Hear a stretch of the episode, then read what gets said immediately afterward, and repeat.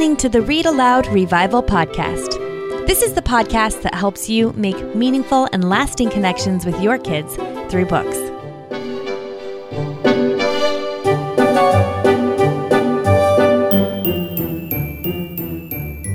Hello, hello, Sarah Mackenzie here. This is episode 123 of the Read Aloud Revival podcast. Glad to have you with me today. I'm very excited to introduce you to the author of some books that I just love. Today's guest is Arnold Ytreeide, and the book we're going to be talking about is perfect to read aloud these coming days leading into Easter. Before we get to the episode, though, I'm going to answer a question from one of our Read Aloud Revival listeners, Jamie. I just read the Read Aloud Revival and was super inspired and immediately started implementing many of your suggestions. But I ran into some questions, one of which is about choosing age appropriate read alouds. I have three children ages five, two, and seven months. And one part of your book said that it's okay to read things that are above their reading level because they they pick things up anyways. And it's good to read classical literature and, and things with language that may be above them. But then another part of your book, you know, said to really keep in mind age appropriate uh, read aloud. So I wasn't sure how much ahead, if at all, I really should be choosing for read alouds. Another question would be what do you do if your child says, Oh, I don't want to read that? I know that part of your premise is to make sure to keep reading fun and to instill a love of reading. So do I just read what they want to read or do I insist on reading things that I've chosen for them. Jamie, I'm so glad you asked this question. Okay, so let's talk about reading above a child's ability. A child's listening comprehension is pretty much always above their reading comprehension. What that means is that a child who cannot read Little House on the Prairie, for example, is very likely able to listen and understand Little House on the Prairie. And because so many of the best books for kids are not at a beginning reader's level, you know, the cat sat on the mat or whatever books your child is using to learn to read, especially before a child is reading fluently on their own, we want to be reading them books that are above their own reading level. This, of course, includes picture books. Picture books are written above a beginner reader's level, but it also includes wonderful novels like The Wonderful Wizard of Oz or The Chronicles of Narnia and, you know, countless other wonderful books. So, an argument for reading above your child's own reading level is that they can understand much that they cannot read on their own yet, and that some of the best books, in fact, probably the best books for kids, are usually written above a beginner reader's level. I might just say always, always written above a beginner reader's level. Now, you don't necessarily want to read Little House to a two year old, right?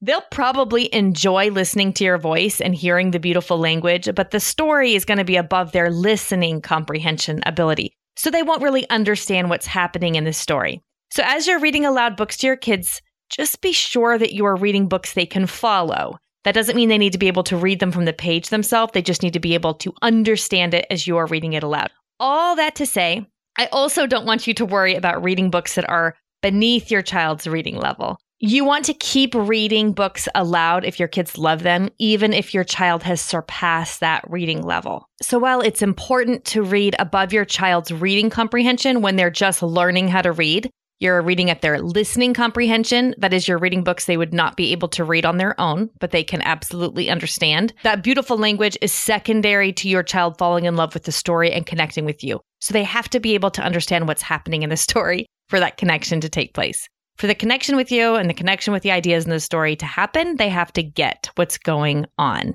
And then, of course, you always want to watch out for age appropriate content. That has nothing to do with reading ability and is all about making sure that the stories you're telling your kids and that you're reading to your children, they're ready to hear. Because some stories are better suited for older kids that deal with more mature themes. And so, just because your child can understand a story about the Holocaust does not mean that your eight year old is ready for a story about the Holocaust. Now, the second part of your question was what to do if your kids don't want to listen to a certain book. And I think it depends on the situation.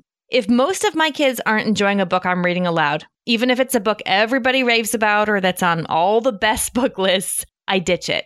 Really, there are too many wonderful books out there, and we want our read aloud experiences to be infused with love and warmth and happy memories. So I would say that the first and most important part of reading aloud is connection. So if you have a child who just detests whatever you're reading, you know, who groans when it's a read aloud time and begs you to quit, you may want to choose something else.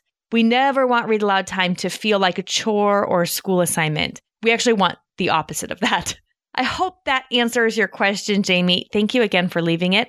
Hey, if you have a question you'd like me to answer on an upcoming episode of the Read Aloud Revival podcast, head to readaloudrevival.com, scroll to the bottom of the page, and look for the button Got a question for Sarah Mackenzie, and just leave your voice message there. I'd love to hear your question and possibly answer it on an upcoming episode of the podcast.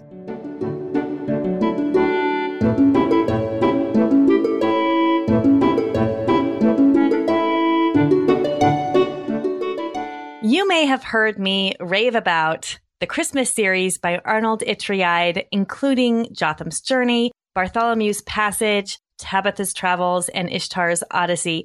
Those are intertwining adventures. They are set in the world into which Jesus was born. And today we're going to talk about a book by the same author, Arnold Ytreeide. This one is called Amon's Adventure, and it's Arnold Ytreeide's Easter story. So Amon's adventure is about 13 year old Amon who enjoys playing with his friends, but he's also ready to join his father in the temple court where only men are allowed. And he's eager to be considered a man. So Amon struggles to divide his time between his friends and his duties to his family and his faith. But then his father is accused of a terrible crime. And so Amon willingly sacrifices his childhood ways in order to save his father's life. And along the way, he sees the jubilant crowds that gather on Palm Sunday. He outwits the Roman soldiers that plan to kill both his father and Jesus. And he hears the Messiah address the angry crowds. He's present during the daring betrayal of Judas Iscariot, and he witnesses the ultimate sacrifice made on Good Friday. This is a powerful, adventurous story that is going to help your family make Lent and your preparations for Easter very meaningful and transformational. So before I bring Arnold Ytreeide on, actually, I want to read a little something from the very, very beginning of Amon's adventure. This is a note to parents and teachers. I think it will orient you toward what these books can do in your family. No matter how you look at it, the Easter story is a tough story for kids. In the final analysis, it is a positive story, of course, a story of ultimate love. In fact, it's the most positive event ever written about but before we can arrive at that end, we must endure the means God used to get us there a betrayal, an arrest, a beating, and the cruelest of deaths. The resurrection of Jesus is the catharsis to this story, the place where all our pain and grief and anger are firmly resolved into complete victory over all that is unfair and unjust. But the journey to get to that point can be mighty painful. Matthew, Mark, Luke, and John make us fall in love with Jesus. And then he's murdered. It's just a tough story for kids, but it's a true story and a story full of truth. So it's a story kids need to understand. When I sat down to write this book, I struggled with how to present the story of Jesus for a wide range of ages in a way that would inform but not traumatize children. My answer to that dilemma is Amon's adventure. Stories are built on drama, though, and drama is based in conflict. And sometimes conflict is upsetting to children. While there is no graphic violence on screen in this story, the plot does lead us through some very scary territory. So if you have a child who is very young or particularly sensitive, I urge you to pre read each chapter and leave out any parts you feel would be too frightening to him or her. Still, Amon's adventure is a story with meaning at many levels, more probably than even I am aware of. It is my prayer that your children and you will find a new and deeper understanding of God as you explore together the most obvious demonstration of his love. Okay, so now you know why I'm so eager to bring Arnold Ytreeide onto the podcast. I love this book. In fact, I have loved every one of the Christmas books and this Lent book by Arnold Ytreeide. Today we're going to talk to him about his book set in Jesus' time. He's a former youth pastor, police officer, and television producer, and now he spends his time teaching film at a Christian university in Idaho and writing books. Lucky for us. he's got a couple of grown kids and four granddaughters. He's got a degree in theology and he's got a heart for bringing compelling, can't put it down adventures into the hands of kids. Arnie, welcome to the Read Aloud Revival. I am delighted that you're here. And I am delighted to be here. Thank you so much. Well, and I should mention up front here that four granddaughters and now a brand new grandson. Oh, congratulations. Thank you. Well, our family loves your books. They are our go tos every Advent and every Lent. And I can't tell you, we have read Jotham's Journey several times. We've read Bartholomew's, we've read all of them, some of them more than once. I am constantly amazed when I'm reading how you've managed to write stories that are they're really compelling. They're page turners. They're page turning adventure tales but they're so deep and rich with meaning. Every time i read them i see something new which i think is really a telltale sign of an excellent book well, thank you. I have to attribute that to a great God who can take the, the biggest of fools and make from them something good. Oh, let's start by just talking about where the first seed of these stories came from. Now, Jotham's Journey was the first one you wrote, is that right? Yes, yes. That was over 20 years ago now, and I was dating a, a, a widow who had two young children, and we had been dating for about a year, and getting pretty serious. And, and she told me one day in, in, a fall, in the fall of 1995 that their tradition had always been to do something for, for Advent, but she couldn't find anything in the bookstores that year. And she said, asked if I'd like to write something because she knew I, I was a writer. And I said, sure, I'll just write a little pamphlet kind of thing, you know, for the kids. And so I sat down to write something. And, you know, there's kind of a long story about how it, how it actually came to be, but I finally started writing and I started started writing Jotham and he started doing things and I just had to follow him around.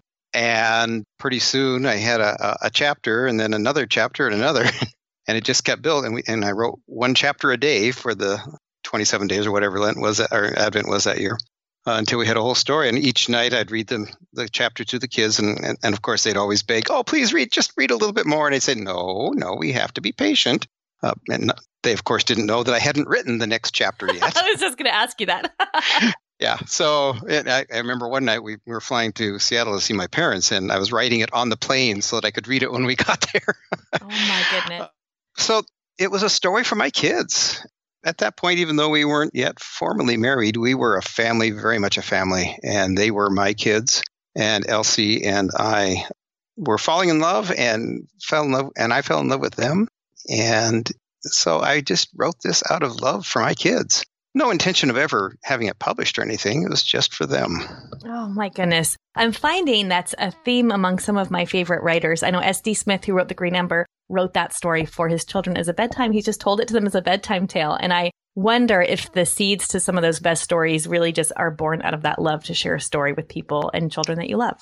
I truly believe they are. I, would been writing for years before that and had some success, but you know, nothing just really ever took off. And then when I wrote not to try to sell it, that's when when it happened. and I and I didn't even try to sell it after that. Uh, a publisher somehow found out about it and, and, called me and said, "We heard you have this story. Would you?" Oh, okay, so I sent it to them. and They said we want to publish it. So and then we were off and running. Yeah, that's amazing. Now you so obviously you didn't know there were going to be sequels. no, I did not. And what I want our listeners to know about the other stories is that you, they're all standalones. You could read any of the Christmas books. For example, there's four of them. You could read any of them. They all intertwine. So you're going to recognize characters and your kids are going to go, Oh, that's, that's Tabitha or that's Bartholomew. They'll remember that as they're reading along, but you can read them in any order. I really like reading them in the order that you publish them, which is Jotham, Bartholomew, Tabitha, Ishtar. But of course, you can read them in any order at all. Now, did you when did Amon come, like the Easter story? When did that one get written in the mix of the others? That was fourth, I think. So there was Jotham, Tabitha, and I'm sorry, Bar- Jotham, Bartholomew, and Tabitha.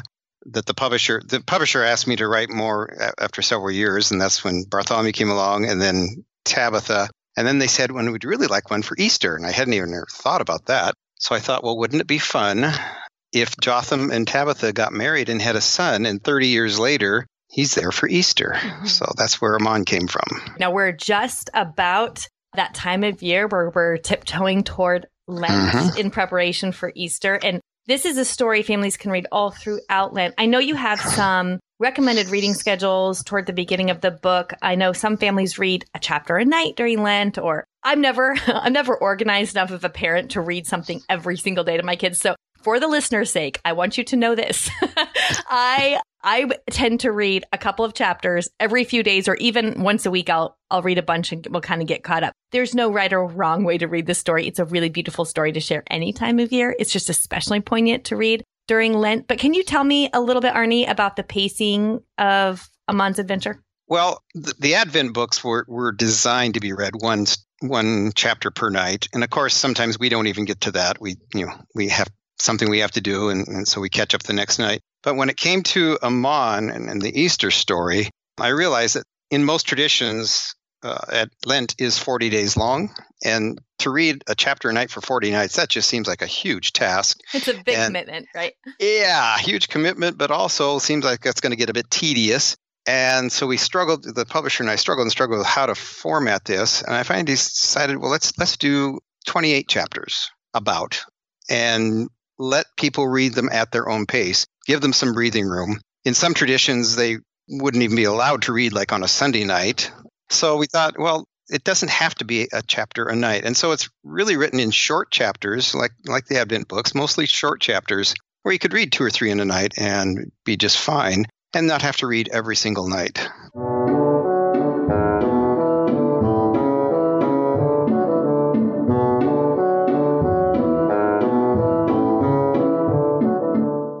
Can you tell me about research? What did that look like? Oh, I love research.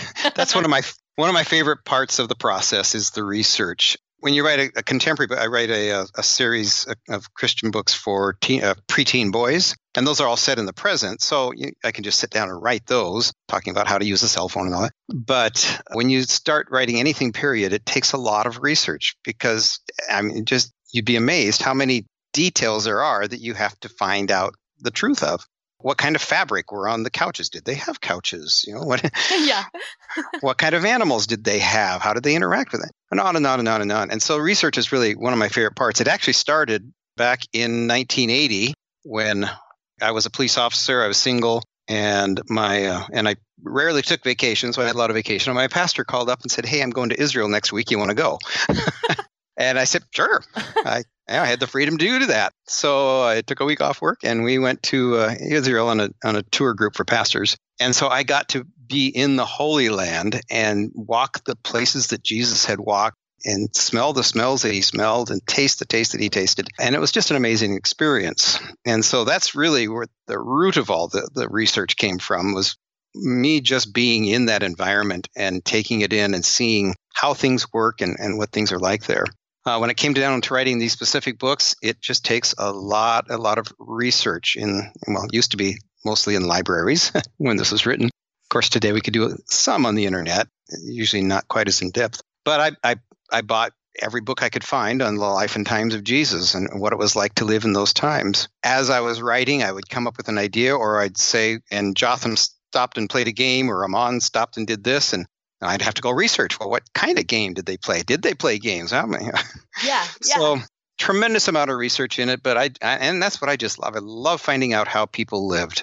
I think part of me wanted to be an archaeologist, so it's really a fun part of it and an important part. But in that process, I also discovered and realized at some point, I think when I was writing Jotham, that all those books and all that knowledge is really not very detailed or in depth or knowledgeable because we just can't know a lot of it. So the books are written as a generalization kind of. So like if we were going to write a book, what was life in America like in, in, in 2019? Well, you know, kids are like this and, and adults work at these kinds of jobs and so forth. But that's a big generalization. If you look at any individual American, that's not who I am. I live a very different life from everybody else.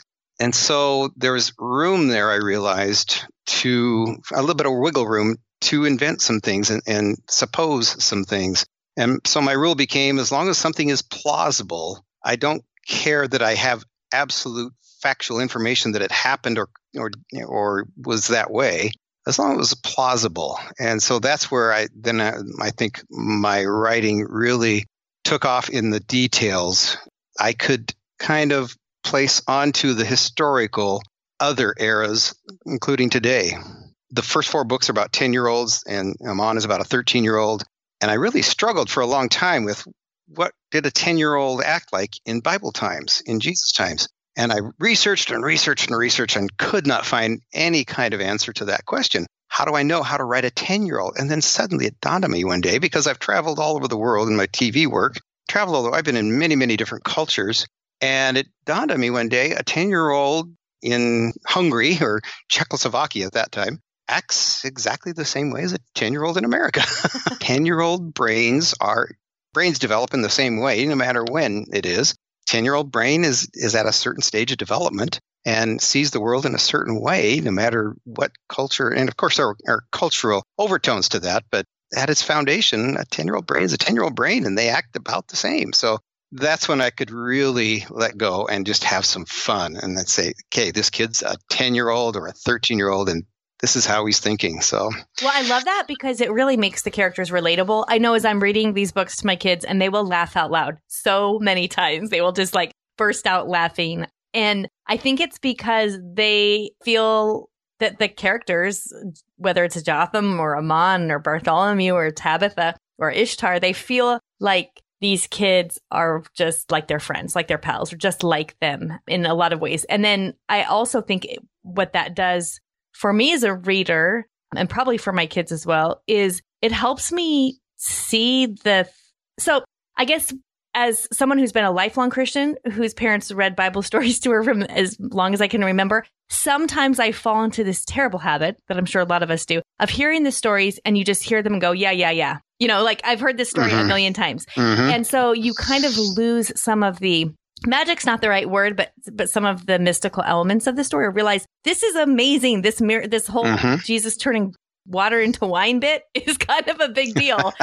but we hear it so often it becomes almost just like a hum in the background. Does that make any sense? It loses yes. its ma- majesty. So one of the things that I appreciate your books, the longest way possible for me to t- say this, but um, one of the things I appreciate your books is they help me see stories I've heard a million times before totally afresh, like put myself in the story. I'm right there while it's happening. And I see new things about these, the stories of Christ's birth and of his death and resurrection in a way I've never seen them before. And that's the excitement of story writing for me, because for the most part, you know, I, I don't think about that ahead of time.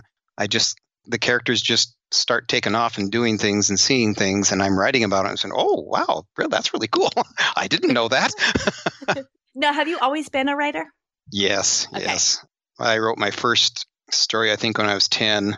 Started my first book when I was 12. But after a chapter, my mother tore it up and threw it away because it was all about our family.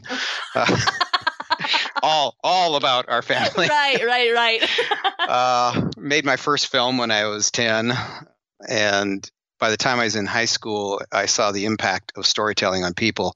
Instead of writing a, a report for my history class, I made a film and showed the film in class and the lights came on and the teacher was sitting there just bawling and that you know that's not too amazing except that the teacher was also the football coach and one of the meanest guys around wow. and that's when i that's when i realized this is what i want to do for a living i want to tell stories because they have such power well i want to talk about that actually that transformative power of story that power that a story has because I think we know instinctively that stories meet us in a place that lessons or didactic, you know, lectures or whatever can't.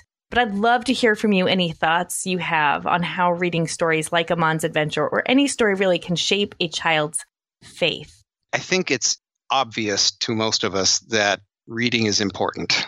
And reading aloud is, I mean, that's just a, a given in our family. We read aloud to our grandchildren now every day, every single day, and their parents do stories and reading to kids have such a power to lay a foundation for them on what to think, how to think, to a certain degree, what to believe, but at least what possibilities of, of believing are out there. And for us to read a story to a child or stories over the course of time builds up that foundation for them. I don't think we can look at it like I'm pouring my beliefs into their head, telling them what to believe shaping them to believe exactly what I believe, but at least showing them what I believe and what the possibilities out there because they're they're going to be fed poss- lots of possibilities from lots of different sources, stories of every kind from every direction. If we don't fill their brains with some of the good stories and, then the stories that we think are, have value and teach good lessons and ethics and, and morals, but of course also uh, religious lessons.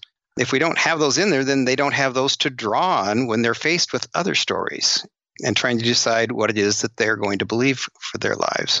So it's such an important foundational thing. And I, from day one, we start reading to our kids and now our grandkids every single day, just about, when, unless it's just not possible. But, and we, of course, we don't just read Christian stories. We read good stories with a good lesson, a good moral to them. But of course, a lot of what we read are Christian education as well. Well, that's something I actually really love about just the power of story itself is even if a story is not overtly Christian, because God is the author of our story, it ends up being, I just feel like all these stories have the power to meet us in this greater story that we're a part of and help us see God in a in a fresh way. Absolutely. And my wife's favorite movie, favorite Christian movie is Seabiscuit because it takes three very broken lives and they find redemption at the end. And it's eh, she sees it as such a, a great metaphor for the Christian story. I have never There's, seen it, but it is going to the top of my queue. it is one of one of our favorites, and there's at the end of the story, there's such hope in it and such amazing transformations. And I, so I agree with you that that just positive stories are very valuable to kids. And of course, stories like the ones I wrote for my kids also help can help teach a lesson.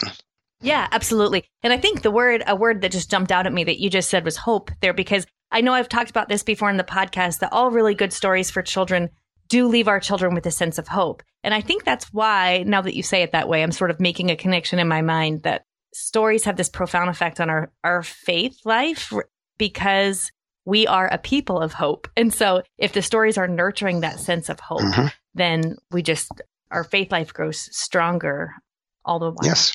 And stories can be such good, safe examples to kids of people going through very tough situations, very tough times, and the hope that can lie at the end of that, no matter what the circumstances. There's even some research going on now and some evidence that's that the uh, story structure is built into us, and that's how we respond to the world in a story structure fashion people respond to story. The, the, example I give to my students is when I'm trying to explain the power of story to them, the example I give is just think about Sunday morning when you're sitting and listening to the sermon, and then all of a sudden the pastor says, Let me tell you a story. And oh, now I'm going to listen. yes. now you have my attention. Yeah. And story is used in advertising, it's used in sports games when we're watching NFL football. They're telling a story. They're not just showing a game, they're telling a story because we as human beings are built on story. Jesus worked with story all the time in all different fashions. That's how we're built. It's just story is a part of who we are. Yeah, we crave them, right? So much that we all really it's a habit for us to look for a bedtime story. That's why we turn the TV on at night because we're looking mm-hmm. for somebody to tell us mm-hmm. a story, right? Yeah. Okay, so would you be up to reading a little bit from the beginning? Oh, sure. Yeah, I would love for you to read. So, listeners, he's Arnie is going to read from chapter one of Amon's adventure. Again, this is the Easter tale. So this is the story that would be really wonderful to get your hands on as we tiptoe toward Lent and ever closer to Easter Sunday.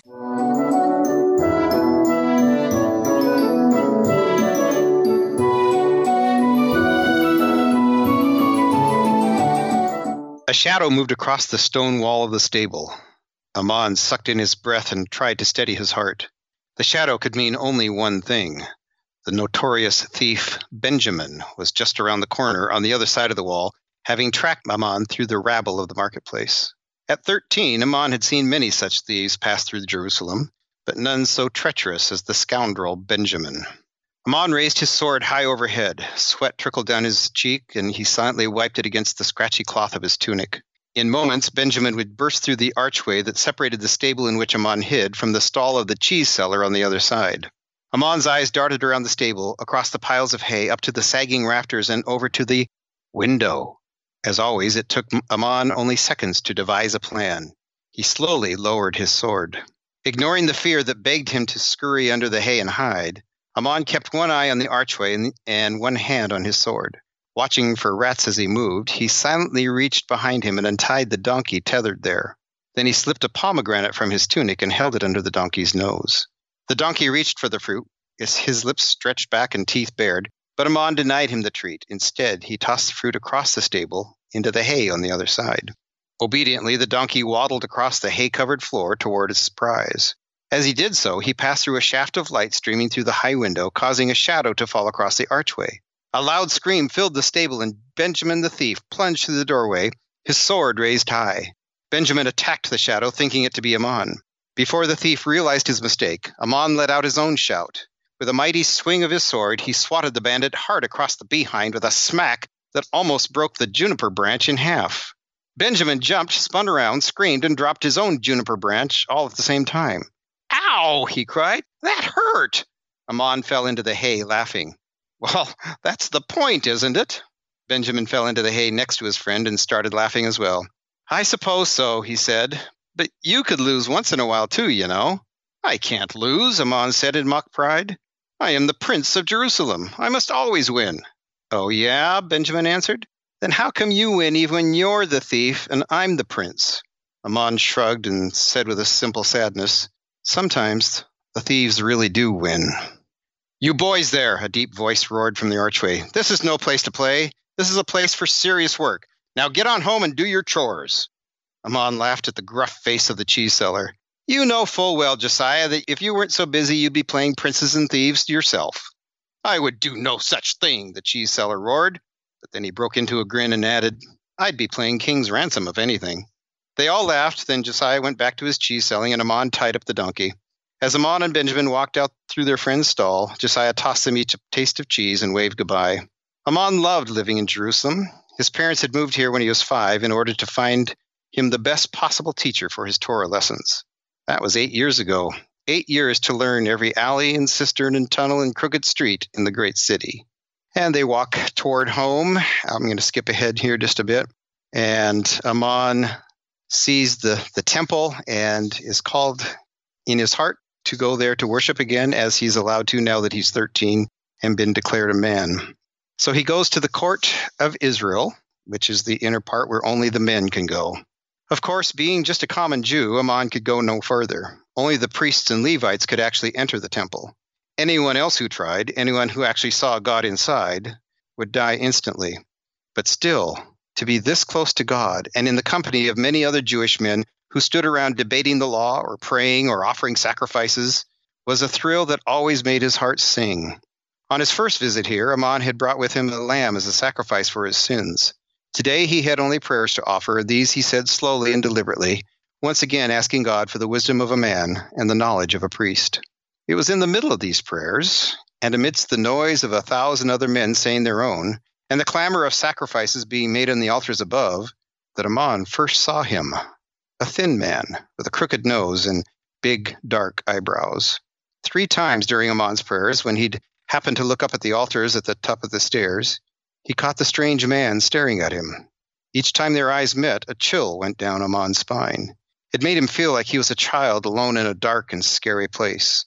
The temple had always been a refuge, a place of safety, but with the eyes of the thin man drilling into him, Amon felt afraid and vulnerable. The man was up to something, Amon could tell, and he was sure it was nothing good.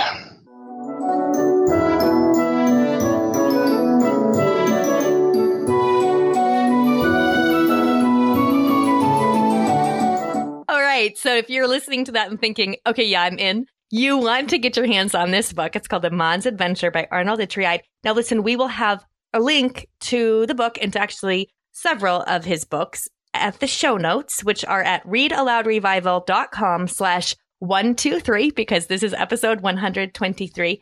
There are also some special features about Amon's adventure, including some drawings and photos and something I think is especially helpful audio pronunciation of some of those tricky names. So I'm going to have links to not just the books, but also to where you can find those special features on his website. Um, and we'll also have links to anything else we talked about today. Hey, before we wrap up, Arnie, there's one question I forgot to ask you, and I was reminded of it while you were reading, which is King's Ransom. I want to know if that's a real game. I have had that question so many times. In fact, I think it was I got three emails last week from parents asking, you know, "What are the rules for King's Ransom?" There is a game out there called King's Ransom that was just developed about five years ago that has nothing whatsoever to do with this, so it's not that. I honestly can't remember if that's a name I came across in my research or if I just made it up. But either way, there is no real game, although I'm going to make one now because I've had so many questions yes. about it. Definitely make one. that would be so fun. Okay, we'll get to work on that. Arnie, thank you so much for being with us today. This has been such a treat to talk to you.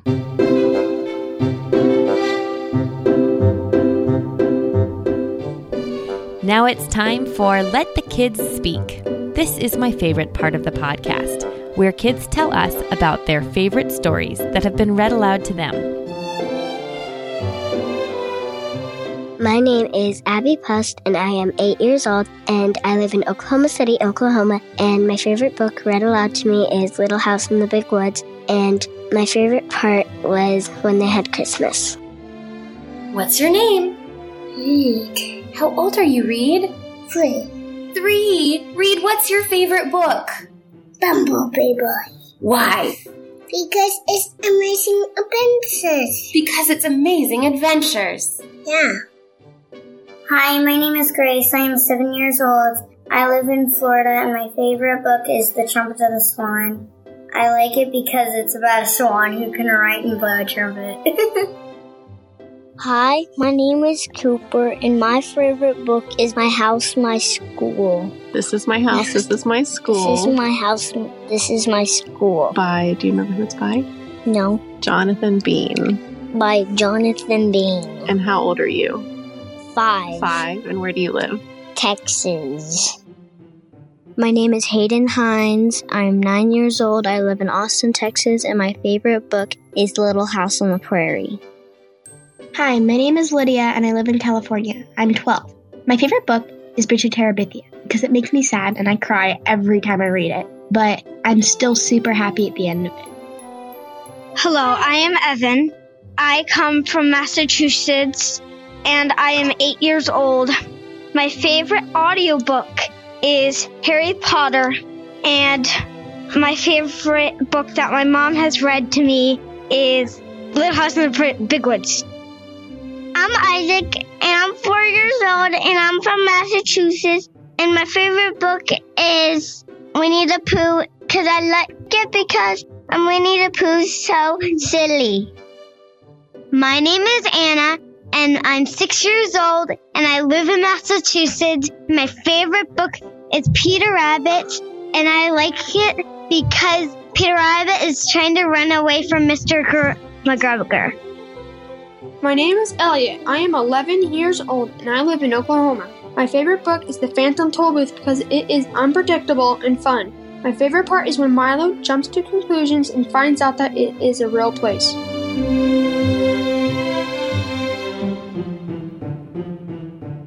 Right, that's it for today. That's episode 123 of the Read Aloud Revival, and I will be back in two weeks with another episode for you.